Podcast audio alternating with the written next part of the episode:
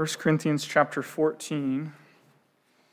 Uh, we are going to be looking this morning at the first five verses, and for the next two weeks, we're going to think about prophecy and tongues. Uh, this Sunday, the gift of prophecy, next Sunday, the gift of tongues.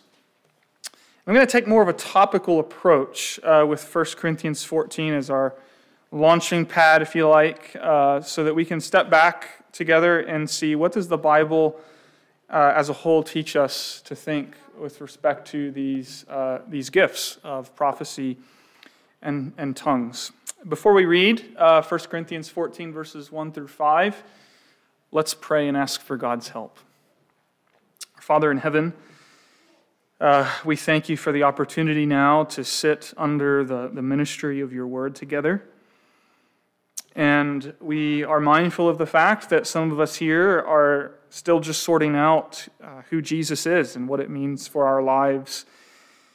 But uh, we're about to enter into a, a, passage of Scripture that can be uh, challenging and where there's disagreement among uh, the brethren.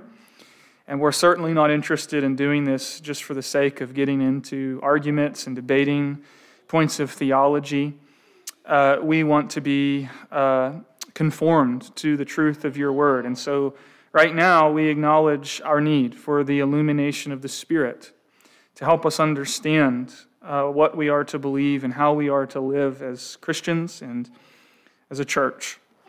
Please build us up during this time, and we pray that Christ Jesus would be glorified this morning, for it's in his name we pray. Amen. 1 Corinthians 14 verses 1 through 5. Let's hear God's word. Pursue love and earnestly desire the spiritual gifts, especially that you may prophesy. For one speaks, one who speaks in a tongue speaks not to men, but to God. For no one understands him, but he utters mysteries in the Spirit. On the other hand, the one who prophesies speaks to people for their upbuilding and encouragement and consolation. The one who speaks in a tongue builds up himself, but the one who prophesies builds up the church. Now, I want you all to speak in tongues, but even more to prophesy. The one who prophesies is greater than the one who speaks in tongues, unless someone interprets, so that the church may be built up. And one of the big questions that uh, arises when you bring up the topic of prophecy in tongues today is do these gifts continue today? Are they given to the church by the Spirit in this present time? Now, many Christians today believe that the gifts of prophecy and tongues uh, continue and still occur. But uh, as a church here at Trinity, it is, it's our conviction that the gifts of prophecy and tongues have ceased and that God is no longer in the business of giving new revelation today. And so today I, I want to consider this question of prophecy, and my hope is that by the end of it we'll better understand why we believe that prophecy has ceased. But as we begin, I think we need to recognize that in some ways the deck is stacked against us. We need to recognize uh, that by saying the miraculous gifts have ceased, there are, you might say, several strikes against us. Uh, strike one, this view is the minority among Protestant Christians today. Uh, charismatic and Pentecostal Christians, globally speaking, outnumber evangelical Christians two to one today, by at least a ratio of two to one. And then you add on top of that that many evangelicals today believe in the continuation of gifts like prophecy and tongues.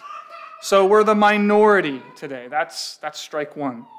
Strike two, Paul says in 1 Corinthians 14, verse 5, I want you all to speak in tongues, but even more to prophesy. Now, if you assume the continuation of these gifts into the present, then a plain, straightforward reading and application of that passage would seem to be Paul wants us to speak in tongues. And even more than that, he wants us to prophesy. So, again, uh, two strikes. Who are we to say these gifts have ceased when the Apostle Paul says, desire them, and later on in the chapter, do not forbid them. Okay? Two strikes, here's strike three. And on top of all of that, many Christians today not only believe that these gifts continue and are given to the church today, but many, perhaps people we know and love, claim to have these gifts. Lots of Christians claim to speak in tongues. Lots of them prophesy, believing that they have received new revelation, some through dreams and visions. This was part of my own experience growing up in uh, my home. I grew up in a home where I, I had family members who believed that the Lord continued to give new revelation through things like dreams. So Anytime I had a dream as a child, I was supposed to tell my parents right away so that the dream could be interpreted. Um, I'm just saying that so you, you understand. I'm, I'm not speaking to this issue from a distance. This is something I've grown up with. And so, in light of these three strikes, somebody might ask why would you disagree with the majority of Christians today, with what appears to be the plain teaching of the Bible? and with the experience of so many fellow Christians today. Aren't you in danger of putting God in a box and quenching the Holy Spirit, the very thing the Bible says we must not do? Wouldn't it at least be better, at least be better to plead ignorance on this matter? Well, it, it certainly would be easier to plead ignorance. But I'm convinced by Scripture that the miraculous gifts have ceased. Now, we need to be very clear about this because there's a lot of misunderstanding. That does not mean that we believe God is silent or that he has stopped communicating and illuminating his word given to us in the scriptures. What it does mean is that there is no further authoritative revelation from God apart from the Bible. Okay, so here's our plan this morning. We're going to we're going to look at the Bible very carefully, what it teaches us about prophecy, and I think we will be led to see that prophecy is no longer a gift given today. And, you know, this being the minority view, let me just say this in passing. The fact that this is the minority view today doesn't mean it's wrong. In fact, some historical perspective could, could really help us here. When we say that the miraculous gifts have ceased, we are in fact agreeing with the vast, vast, vast, vast, vast majority of the Christian tradition down through the centuries. You see, following the apostolic age until the very recent um, movements of the modern tongues movement and the charismatic movement starting in the early 1900s in California. It was the standard historic view that the gifts of tongues and prophecy had ceased with the age of the apostles, the passing of the age of the apostles. But again, church history isn't our ultimate guide here. It's not where we ultimately need to turn for how we think about these things. So let's turn to our Bibles, and with the scriptures open before us, Let's ask three questions today. Beginning with question one What is prophecy? We need to make sure we understand what prophecy actually is as we get started.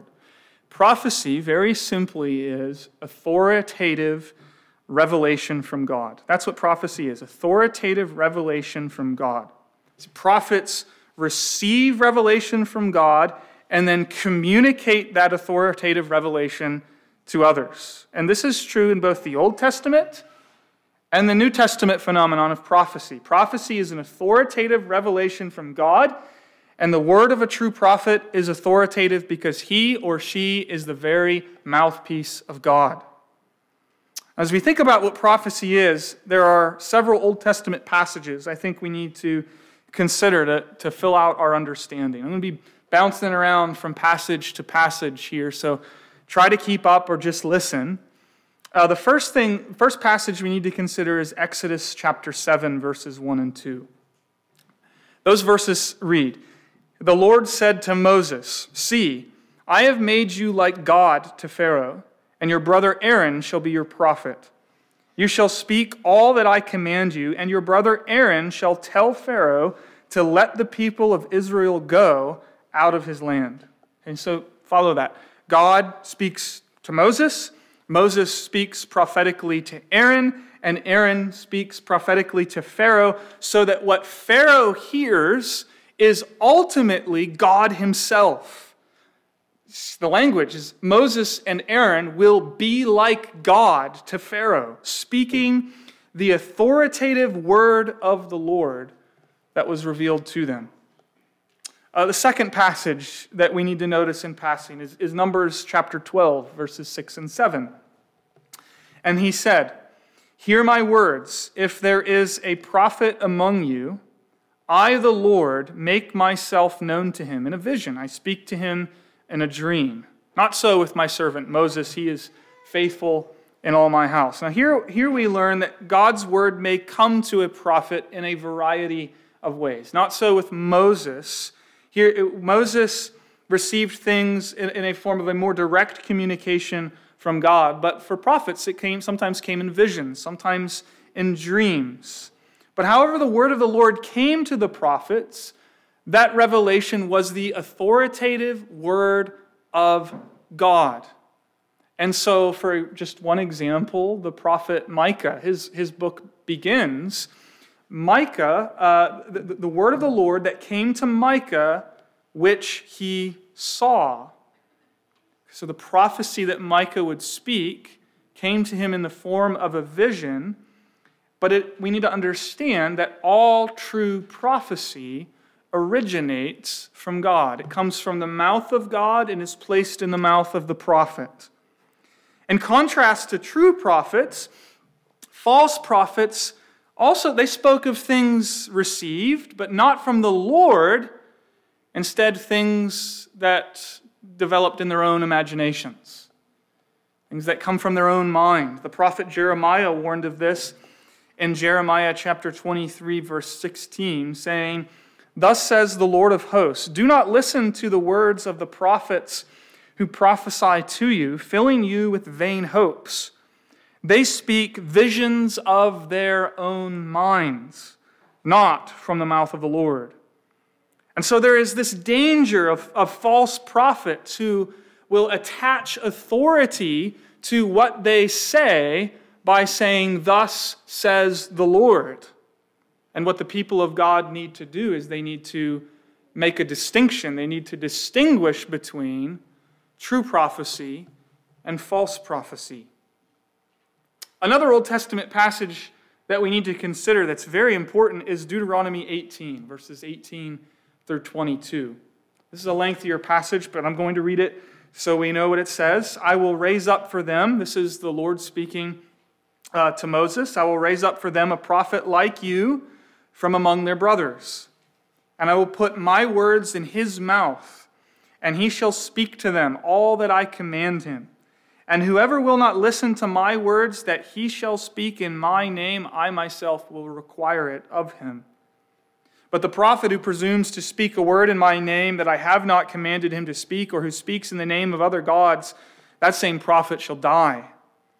And if you say in your heart, how may we know the word that the Lord has not spoken? When a prophet speaks in the name of the Lord, if the word does not come to pass or come true, that is a word that the Lord has not spoken.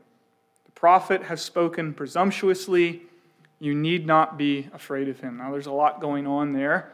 But first, God promises, did you notice, to raise up a prophet like Moses, but greater. It's a promise of Jesus and his prophetic ministry. Jesus is the great and ultimate prophet, and we'll come back to that a little bit later this morning. But we also see in this passage is if anyone presumes to speak for God when not, God has not commanded him by revelation, that person is a false prophet and is susceptible to judgment, and the people are to, uh, to not listen to them. And the way you know a false prophet in the Old Testament is the fact that what they say isn't true and doesn't come to pass. Now, one final Old Testament passage we need to consider is Joel chapter 2. Joel chapter 2, which is actually a prophecy about future prophecy. this passage is key because it, it links Old Testament prophecy with the phenomenon of New Testament prophecy.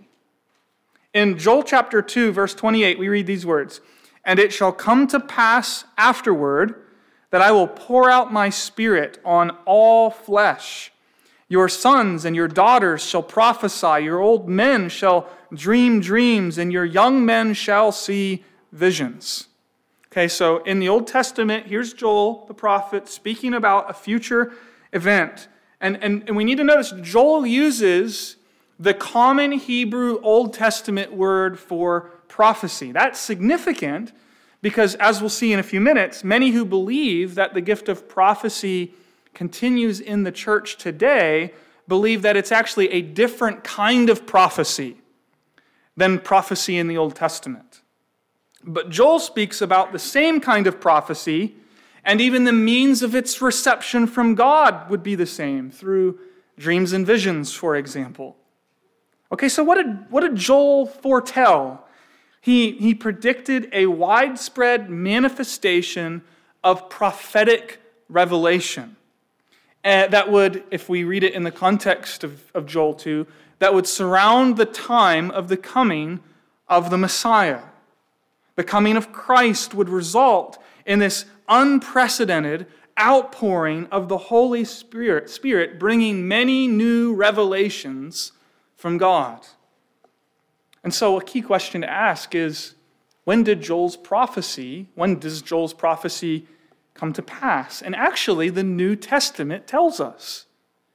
It gives us the answer to that question. In his sermon in Acts chapter 2, verse 16, Peter declared that this Old Testament prophecy was fulfilled in the outpouring of the Spirit on the day of Pentecost. He quotes this passage and saying, This is the fulfillment of what Joel spoke of. Like Old Testament prophets, we need to then see New Testament prophets received revelation from God and communicated it to people. Just some quick examples. We have Agabus in the, the book of Acts, in Acts chapter 11, verse 28, he foretold a famine. In Acts chapter 21, he, he foretold Paul's arrest in Jerusalem. And when he spoke these prophecies, he would preface it by saying, Thus says the Holy Spirit. Now, that sounds strikingly similar, doesn't it, to the Old Testament formula of Thus says the Lord. See, when Agabus spoke, he spoke as a prophet speaking the authoritative word of God that he had received by revelation originating from God. And so notice, no prophet in the Old Testament nor in the New Testament ever said something like, You know, I feel like God is telling me this. I have this impression that he's, he's placed on my heart, and I think I need to share it with you all. They said, Thus says the Lord. or thus says the Holy Spirit, because what they spoke they had received by revelation from God. So, what is prophecy? In both the Old Testament and the New Testament, it is authoritative revelation from God spoken by a prophet who serves as the mouthpiece of God. Let's go to the second question. That's what prophecy is. Second question does the gift of prophecy continue today? I want to look at several ways that question is answered. Here, here's one way the question is answered by some. Some say, yes, prophecy continues today, just like in the Bible. So some are gifted to be prophets. They receive visions and dreams, and when they speak, they speak the authoritative word of God. And actually, many churches who, who hold to this view keep a written record of what their prophets spoke uh, as an authoritative guide for the church, kept basically seen as an authority right alongside of the scriptures. Another answer to this question does prophecy continue today is, is no. Prophecy has ceased with the closing of the apostolic age and the completion of the biblical canon of Scripture. This is, this is our view. uh, we believe God continues to speak. We need to be emphatic about this because it's often misunderstood. God's word given to us in the scriptures is nothing less than the very word of God. It is the living and active word of God to such an extent that, you know, the author of Hebrews can quote an Old Testament psalm to a New Testament audience and say, the Holy Spirit says, not past tense, but to you, audience, the Holy Spirit is saying to you today. God speaks in and through his inspired word. It is the living and active and powerful word of God preserved and kept for us. And, and we also believe the Holy Spirit is at work, supernaturally changing hearts and renewing minds to the truths of God's word so that they can understand and receive and believe and respond to the Word of God. We believe that the Holy Spirit is at work to illumine our minds, to give us an understanding of the truth of Scripture. And so God is actively and supernaturally working today, but that doesn't mean that He is continuing to give new revelation to the church today. Others say, this is the third way you could answer the question Does prophecy continue today? Yes, prophecy continues, but the Bible teaches two levels of prophecy, two different kinds of prophecy. The first level of prophecy is what we've been talking about the authoritative word of God spoken without error. But the second uh, kind of prophecy, this group says that, that there's a second kind of prophecy um, where people still receive divine insight through visions and dreams, a word from the Lord. But the one relaying this word does not presume to be speaking the inerrant, authoritative word of God. Okay, so the first kind of prophecy has ceased, but this second kind of prophecy continues in the church today. They believe that while they have received revelation from God, that they're prone to, to misunderstanding, uh, to miscommunication.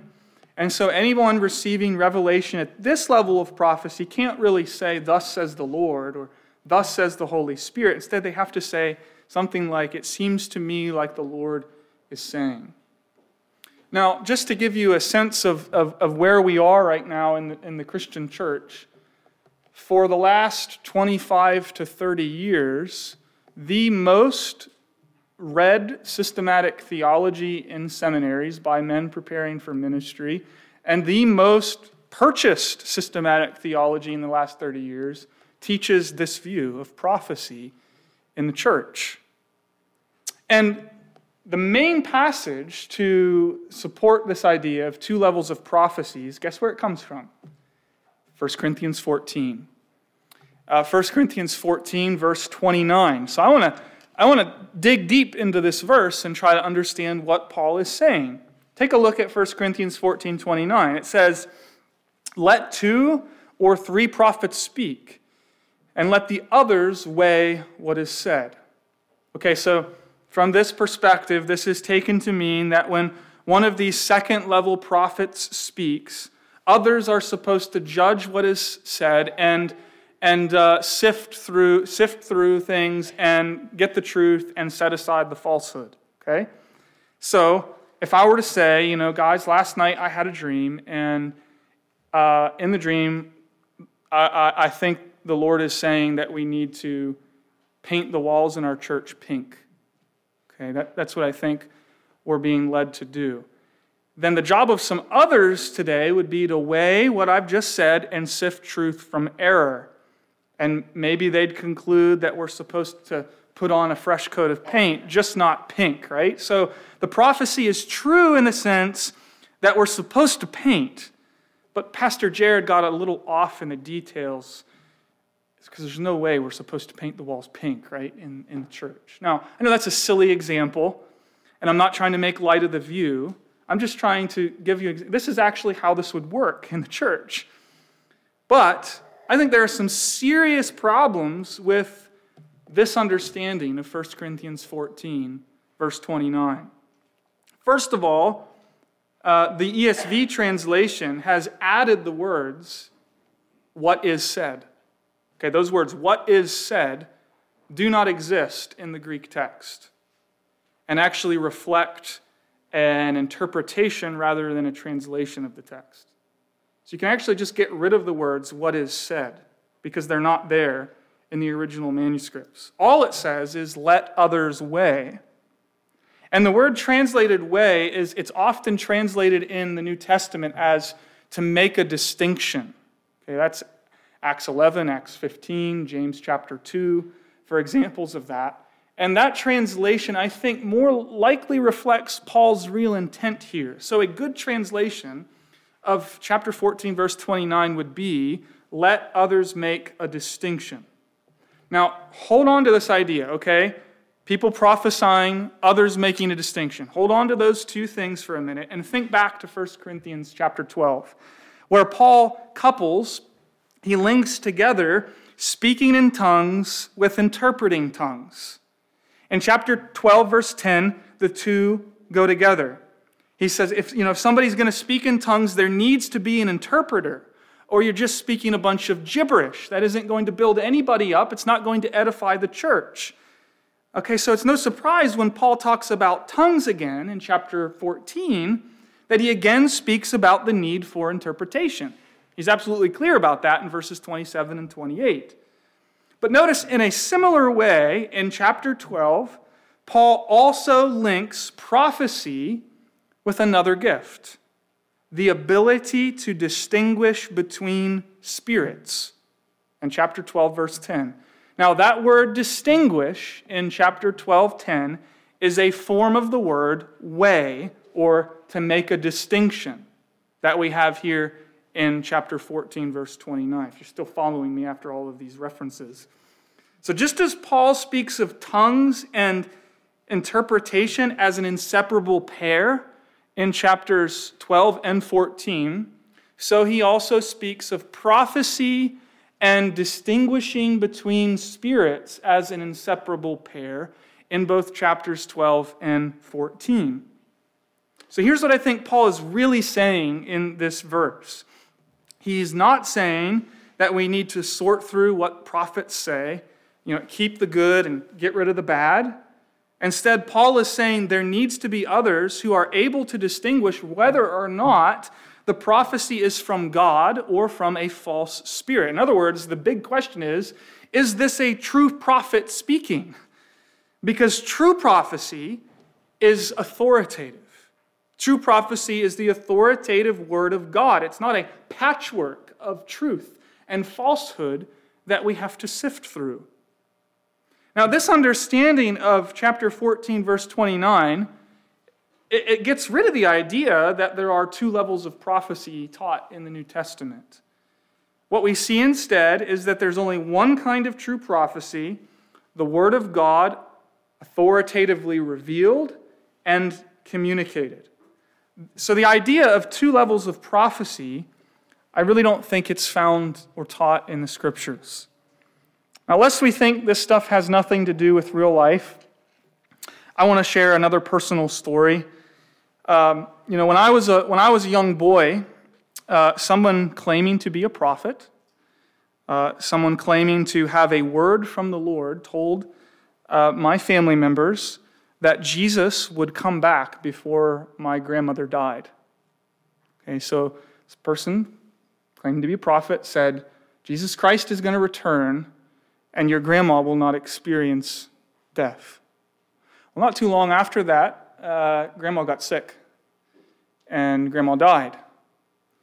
And, uh, you know, I was too young to, to really process all of this, but it really rattled some of my family members. Uh, they started asking the question well, is this, a, is this a false prophet or have we misunderstood the prophecy? Um, to such an extent that, you know, as one of my siblings grew older, they, they, they pointed to this later in life as one of the reasons that they rejected the Christian faith. I know some of you have your own stories similar to that. Someone perhaps meaning well, claiming to have a word from God to encourage you or challenge you, to give you hope, when in fact, what they say just originates in their own minds. And, and please note this morning, as we've looked at what the Bible has to say about prophecy, how seriously God takes this. I mean, in the Old Testament, a false prophet was to be put to death. You were not to listen to them. Um, that's how serious it was. And yet today, people so flippantly say things like, The Lord said to me, The Lord told me this, and I want to share it with you. Now, we need to make an important distinction there um, because there are a lot of folks who will use that language, the Lord said to me, and what they're really communicating is something that the Holy Spirit helped them understand from Scripture. And that's fine. But when you say that God has given me new revelation that cannot be found in the Word of God or deduced from the Word of God, you are in a very, very dangerous place. And you can do a great deal of damage to the people of God. So we need to be warned about this. Now, we're still left with an important question. Um, okay, we ruled out this idea that's really popular today of two levels of prophecy. But what about the first order level? Does it continue today? Do people continue to receive authoritative revelations from God? Again, revelations of truth not found in the Bible and that cannot be deduced from the Bible. Do, do people receive revelation like that today? And we say no. The gift of prophecy has ceased. Why do we think that?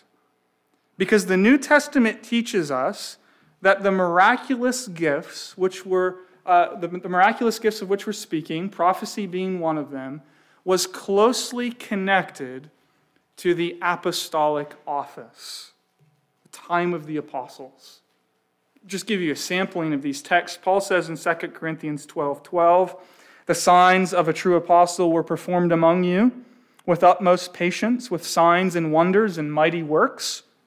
Hebrews 2 3 and 4, we read, It was declared at first by the Lord and it was attested to us by those who heard, while God also bore witness by signs and wonders and various miracles and by gifts of the Holy Spirit distributed according to his will. And one more, Ephesians 2:20, we read that the church is built on the foundation of the apostles and prophets. Okay? So the imagery there is of the apostles and prophets serving as the foundation of the church. And once the foundation of the church is laid, their roles ceased. And this passing of miraculous gifts seems to have been happening when the New Testament was still being written. Think about this with me.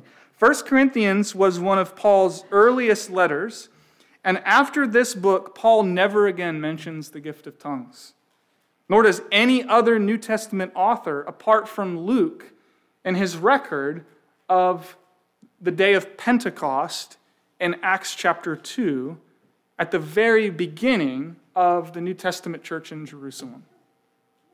Paul doesn't command any other churches to seek the gift of prophecy.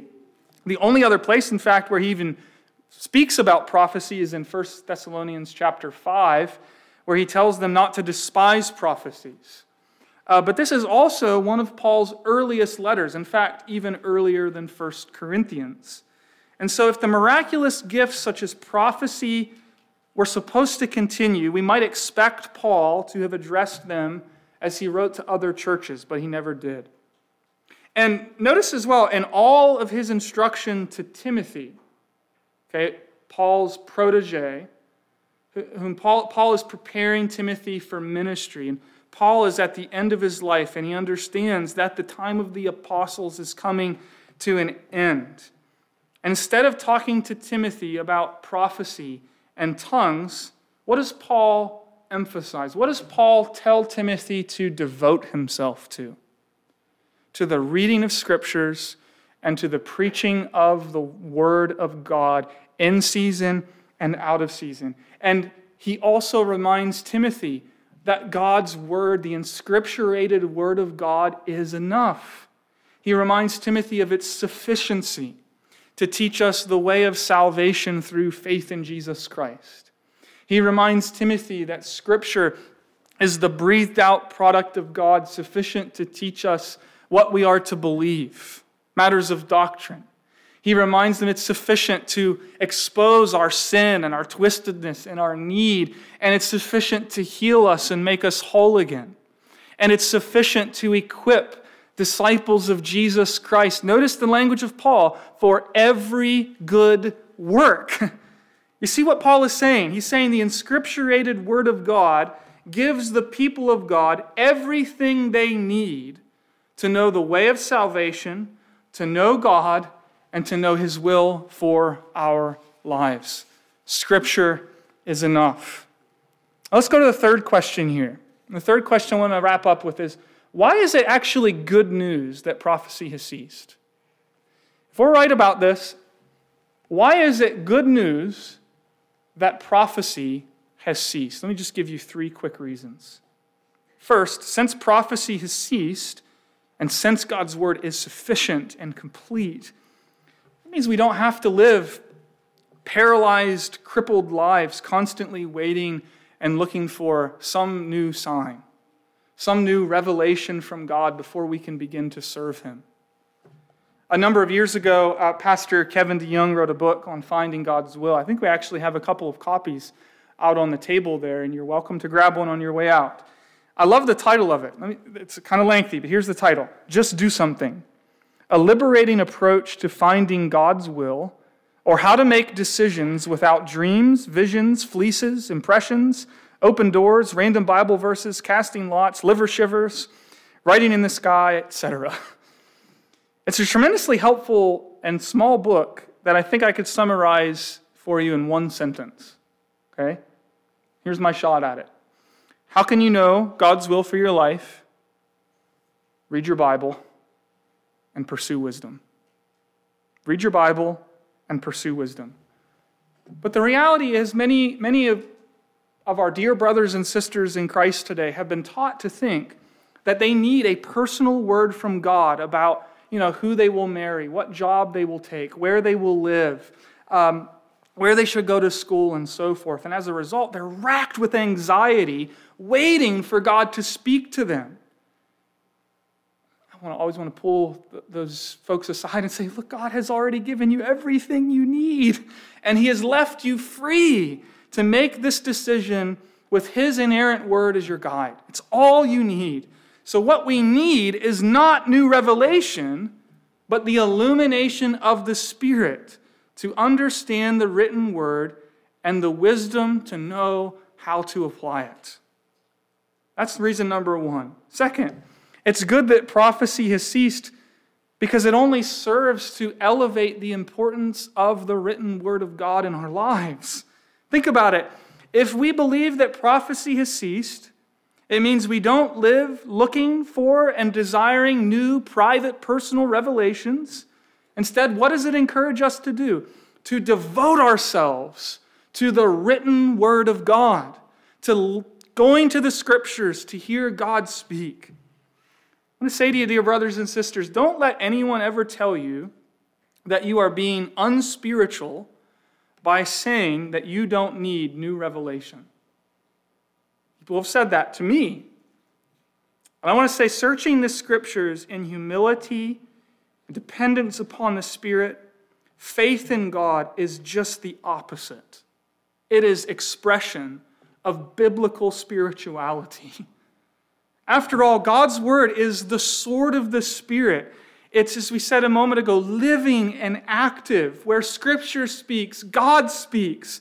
It's sharper than any two edged sword. It is the very power of God. And so, being serious about the Bible means that you are serious about listening to God.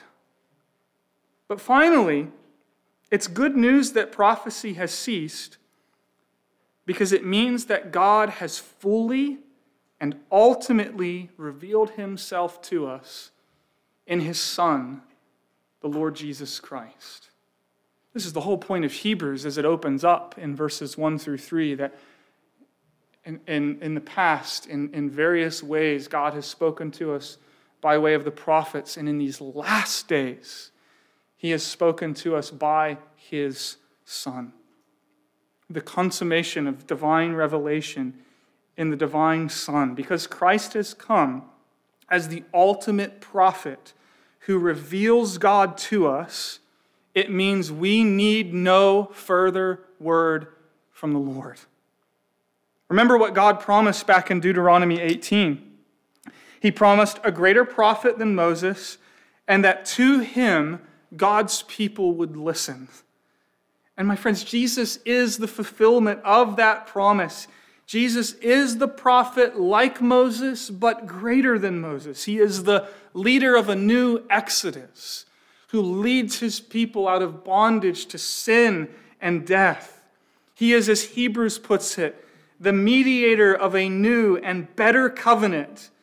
And even now, he acts as our prophet, revealing to us by his written word and by the ministry of the Holy Spirit in our lives the will of God for our salvation. He's the prophet we all need, and his final, authoritative, unerring word is enough. And here's the wonderful news, dear friends it's accessible to us all. Each and every one of us can read it and hear it for ourselves. It's given to us freely through Jesus. God has revealed everything we need to know God, to be saved, and to live for God's glory.